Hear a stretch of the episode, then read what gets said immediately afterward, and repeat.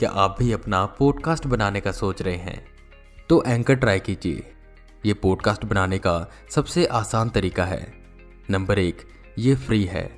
Number दो, इसमें कई सारे ऐसे टूल्स हैं जो आपको अपने फ़ोन और कंप्यूटर पर रिकॉर्ड और एडिट करने की फैसिलिटी देते हैं। नंबर तीन, आप अपने पॉडकास्ट को डिस्ट्रीब्यूट भी कर सकते हैं, जिससे इसे स्पोटिफाई और दूसरे प्लेटफॉर्म पर सुना जा सकता है। डाउनलोड कीजिए एंकर ऐप या विज़िट कीजिए एंकर डॉट एफ़ अपना पॉडकास्ट स्टार्ट करने के लिए।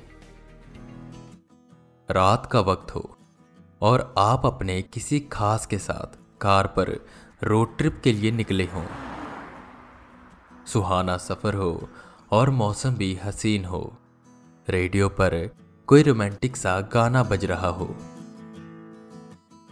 और वो काली अंधेरी रात भी बेहद खूबसूरत लग रही हो। पर अचानक से मौसम खराब हो जाए। तेज तेज हवाएँ चलने लगे। रेडियो भी अपने आप बंद हो जाए। और आपको आस पास से अजीबो गरीब आवाज़ें आने लगे। ये रोमांटिक सफ़र कब एक डरावने सफ़र में बदल जाए, पता ही न लगे। आज की कहानी दिनेश और प्रिया की है, जो एक न्यू सिटी में शिफ्ट हुए और रात के वक्त एक सफ़र पर निकले। एक ऐसा सफ़र जिसे वो आज भी याद करते हैं तो उनकी रूह काँप जाती है।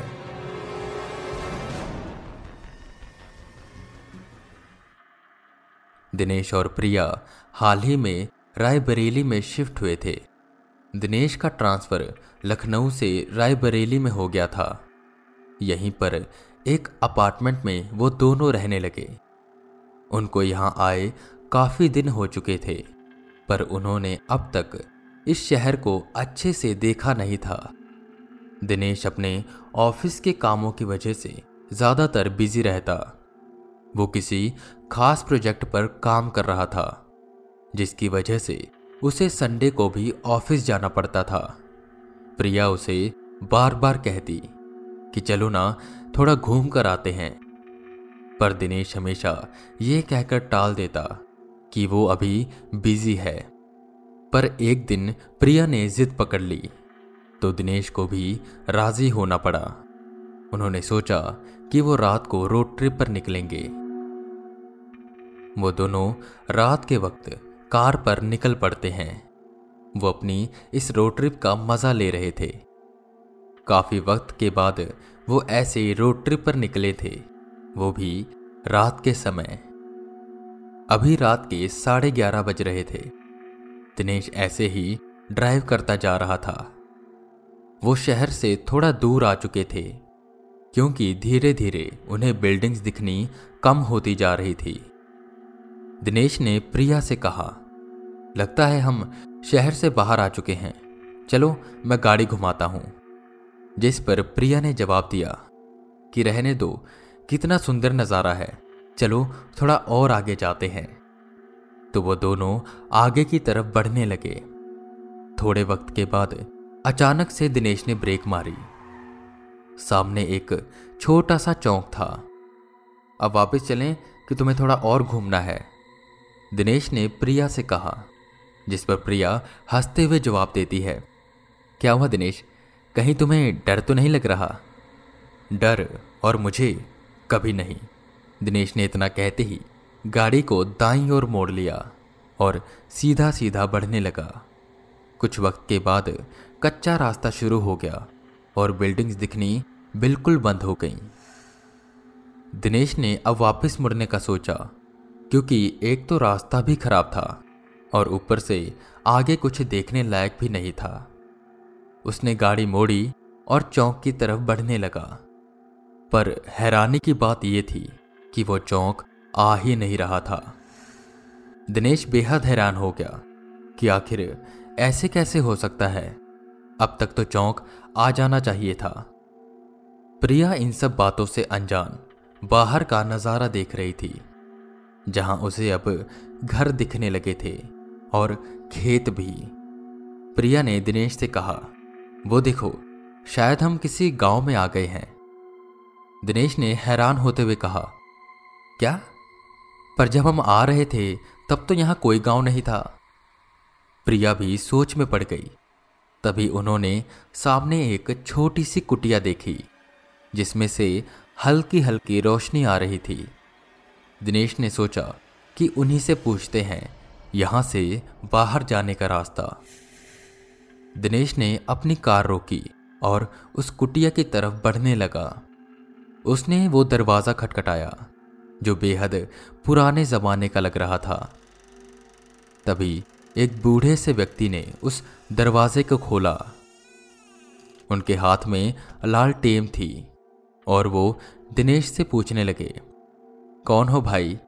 और इतनी रात को यहाँ क्या कर रहे हो? दिनेश ने माफ़ी मांगते हुए कहा माफ़ करिए दादा, हम थोड़ा रास्ता भटक गए हैं। क्या आप हमें इस गाँव से बाहर जाने का रास्ता बता सकते हैं? वो बूढ़ा व्यक्ति कुछ देर तो खामोश रहा और अजीब तरह से दिनेश को देखने लगा। दिनेश ने सोचा, शायद ये रास्ता नहीं बताएँगे। और वो मुड़कर वापस अपनी कार की ओर बढ़ने लगा। कि अचानक से वो बूढ़ा व्यक्ति बोला, यहाँ से सीधा जाना और एक दाया मोड़ आएगा, वहीं से मुड़ जाना। और सुनो, कुछ भी हो जाए, गाड़ी मत रोकना और दरवाजे और खिड़कियाँ अच्छे से बंद कर लेना। इतना कहते ही वो बूढ़ा व्यक्ति अपनी कुटिया में चला गया। दिनेश सोच में पड़ गया कि आखिर ये सब कहने की वजह क्या होगी? दिनेश अपनी कार में आकर बैठा और प्रिया से कहने लगा, विंडो और डोर अच्छे से लॉक कर लो। जिस पर प्रिया ने वजह पूछी। दिनेश ने उसे सारी बात बताई और कार स्टार्ट करके आगे की ओर बढ़ने लगा।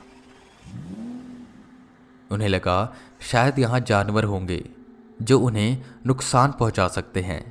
इसलिए उस व्यक्ति ने ऐसा करने को कहा। कुछ वक्त के बाद उन्हें दाया मोड़ दिखा और वो वहाँ से मुड़ गए। प्रिया ने डरते हुए कहा, दिनेश, जब हम इस रास्ते से आए थे, तब तो यहाँ ऐसा कुछ नहीं था। ये सब क्या हो रहा है हमारे साथ?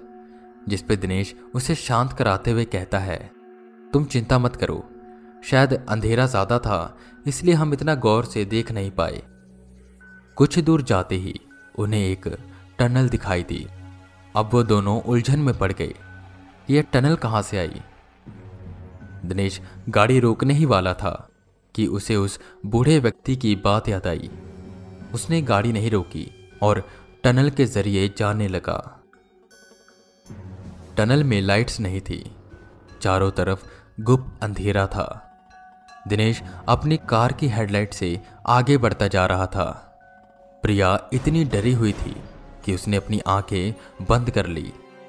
दिनेश हिम्मत करके गाड़ी आगे चलाता रहा कि अचानक से उन्हें एक आवाज़ आई। दोनों हैरान हुए कि आखिर ये आवाज़ कहाँ से आई? आवाज़ सुनकर ऐसा लग रहा था जैसे कार की विंडो पर किसी ने हाथ मारा हो कि फिर से आवाज़ आई और ये आवाज़ें बढ़ने लगी। चारों तरफ़ से आवाज़ें आ रही थी। ऐसा लग रहा था जैसे कोई ज़ोर ज़ोर से उनकी विंडो पर हाथ मार रहा हो। और इसी के साथ उन्हें अजीबो गरीब आवाज़ें आ रही थी। वो बेहद डर चुके थे। प्रिया ज़ोर ज़ोर से चीखने लगी। दिनेश ने कार की स्पीड बढ़ाई। उन्हें किसी न किसी तरह इस टनल से बाहर निकलना था। पर वो आवाज़ें रुकने का नाम नहीं ले रही थी। थोड़ी दूर जाते ही उन्हें सामने से हल्की हल्की रोशनी आती हुई दिखाई दी। शायद टनल खत्म होने वाली है। दिनेश ने कार की स्पीड और बढ़ाई और वो टनल से बाहर निकल गए। टनल से बाहर निकलते ही आवाज़ें आना बंद हो गई। उन्होंने चैन की सांस ली। थोड़ी दूर जाते ही उन्हें एक पेट्रोल पंप दिखाई दिया। उन्होंने वहाँ कार रोकी और बाहर निकलकर कार की ओर देखा। जिसे देखकर वो दोनों दंग रह गए। उनकी कार की विंडो पे खून से बने हाथों के धब्बे थे। प्रिया ये देखते ही ज़ोर ज़ोर से चीखने लगी, जिससे पेट्रोल पंप पे मौजूद सारे स्टाफ वहाँ पर आ गए और वो भी ये मंजर देखकर डर गए। उनमें से एक शख्स ने दिनेश से पूछा कि आखिर ये सब हुआ कैसे? जिस पे दिनेश ने उन्हें सारी बात बताई। वो शख्स हैरान होते हुए बोला, पर यहाँ आसपास तो कोई टनल है ही नहीं। प्रिया और दिनेश को कुछ समझ नहीं आ रहा था। बस उन्हें ये एक बुरे सपने की तरह लग रहा था। तभी उन स्टाफ में से एक शख्स आया और कहने लगा कि, लाइए, मैं आपकी कार साफ़ कर देता हूँ। और कुछ वक्त के बाद वो शख्स आया और डरते हुए कहने लगा ये कार साफ़ नहीं हो रही। पर क्यों? दिनेश ने हैरान होते हुए पूछा। क्योंकि ये खून के हाथों के धब्बे बाहर से नहीं, बल्कि अंदर से हैं। आई होप आपको एक कहानी पसंद आई होगी। और अगर आपको एक कहानी पसंद आई है तो हॉरर टेप को फॉलो करें। अपने दोस्तों के साथ शेयर करें। और अगर आप हमसे जुड़ना चाहते हैं तो आप हमें इंस्टाग्राम पर फॉलो कर सकते हैं। आईडी है हॉरर टेप हिंदी बाकी, मैं वी के रावत फिर मिलूँगा आपको एक नए एपिसोड के साथ। तब तक के लिए बने रहे हमारे साथ और सुनते रहें हॉरर टेप